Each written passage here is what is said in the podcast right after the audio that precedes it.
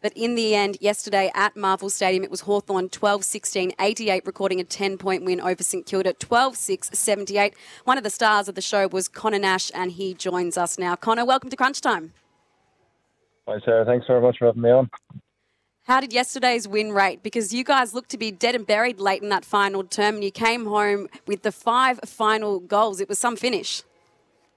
Yeah, it was huge. Um, it was yeah, I suppose with what the club's been going through of late, um, it was just yeah, it was a big one for the whole club and everyone involved. So um, yeah, very exciting with the way we way we got over the line. I suppose we've been on the wrong side of some of those games this year. You look back at the Adelaide game, the GWS game where we lost by two and three points. So um, to just get a bit of reward for effort for all the work we're putting in was uh, yeah, was huge for us now yesterday.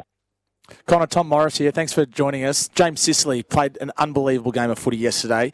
Tell us about James Sicily, the person, and James Sicily, the captain.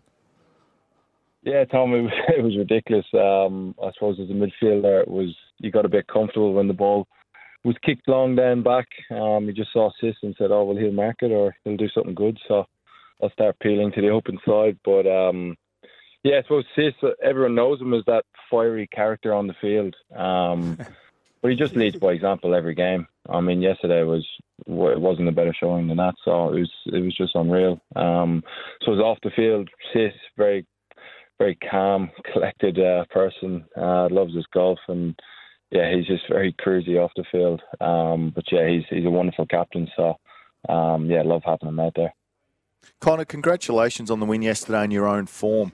Many of the Irish players that come out often start their career as halfbacks, and if I was to hasten a guess, perhaps the game's in front of you and it's a little bit easier to adjust to it. However, they've thrown you into the midfield. How difficult has that been for you to learn that role, and and what's been really significant in helping you adjust? Because your form's been outstanding, and well done on that. Yeah, Scott. I suppose it's been a fair journey for myself. Um, came over, didn't really play the first year. I did start at that half back, but um, hardly played in my first year, even at VFL level. Was injured. Uh, then went forward because it was. I suppose I was tall and, and could run and was playing that half forward role, but it just yeah, as you said, it was a lot harder to read the game. Um, I suppose any of the Irish guys being able to see the game, as you said, in front of you makes it a lot easier. Um, and maybe even just following a forward um, and uh, like an Aussie guy will bring you to the contest and, and have you involved in the game a lot more. Um, whereas a forward, you got to make up your own your own stuff. So then the last while playing in the midfield um, under Mitch, it, it started at Box Hill, and he said, "Look, you're you're tall tall fella, um, can run. Let's put you in the midfield. It's a bit like rugby in there as well. So um, you either get the footy or you you attack the man. So um, the last while I'm not too sure. It's it's just kind of I think Mitch said it yesterday in his post game presser that you put in all this work and then it just slowly, slowly starts to come together. So that's the last while. It's probably been um, coaches just reminding me of what I'm good at and focusing on my strengths rather than in the past I've probably been hell bent on, on fixing my weaknesses a bit too much rather than just making my one word really, really good. So um, yeah, that's what I've been working on. Is just being that bigger unit inside and, and being able to yeah uh, attack the footy or attack the man. Connie, you mentioned the coach, and uh, there has been, without going down the path, uh, additional pressure on the club and the coach this year. He seems like he's handled it extremely well. He's got a very calm demeanour. Message is always clear, and clearly he's been very positive and supportive of his players. Introduced young into the team. How have you seen his role and his development as a coach the last couple of years?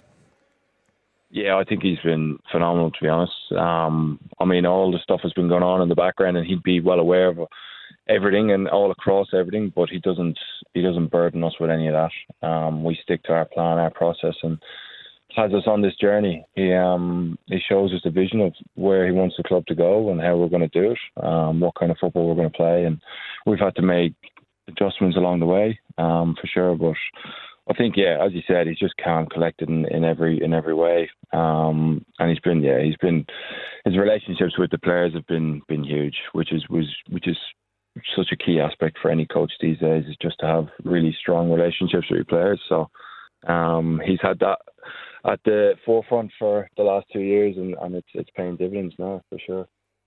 We're speaking to Hawthorn midfielder Conor Nash. Conor, I'm just wondering how much of an interest, if any, do you take in the other Irish blokes running around playing here? And can you give us a lens as to just how big of a name Oisin Mullin is back home? Because he's been described as the Nick Daicos of Gaelic footy. Are those comparisons on point?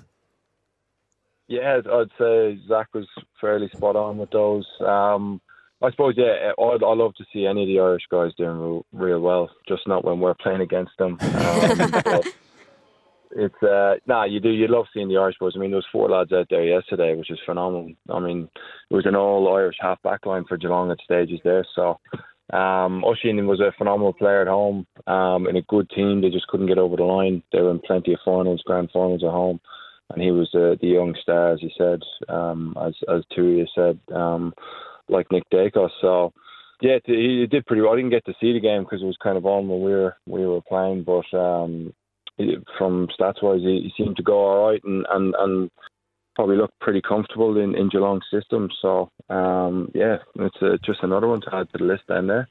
Yeah, it's awesome. It's great to see you all playing. I think Geelong had three Irish-born players yesterday yep. for the first time in Ever. VFL AFL history. A club had three, which is quite amazing, and hopefully there's more to come. Conor, I want to ask you about the week and more, I guess, broadly the year that Hawthorn has had off the field.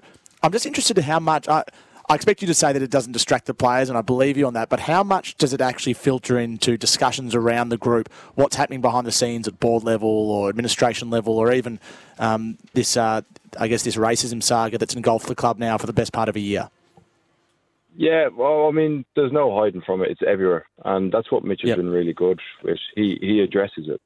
I mean, he comes into our meetings and he'll address it for a couple of minutes at the start, and he'll always just bring it back to our plan, what we're doing within the football department. So um, we'll get our we'll get our house in order, and, and there's lots of great people at the Hawthorn Football Club, and he reminds us of that the whole time that this is a great place to be. So um, he yeah, and he just keeps coming back to that. But yeah, there's he certainly addresses it and then doesn't beat around the bush about what's happening. And um, yeah, we'll we'll just keep keep to our process down in the footy department. But um, yeah, I think the way he's gone about it has been has been really really professional. Well, Conor, thank you so much for joining us on Sunday Crunch Time. Coming off a 10 point win against St Kilda yesterday, what do you get up to today, the day after a win? Yeah, well, I'm actually just in the car about to head out to watch Box Hill. Um, they're playing at the hangar against Essendon, so it's actually the first time this year that we've that the AFL crew have been able to get to the the Box Hill game and see the rest of the lads nice. go on. So um, yeah, we've been on the road a lot this year, so it's kind of nice to just go out and see the see the guys um, playing against Essendon. Beautiful. Well, thanks so much for joining us, Conor. Cheers. Thanks very much for having me.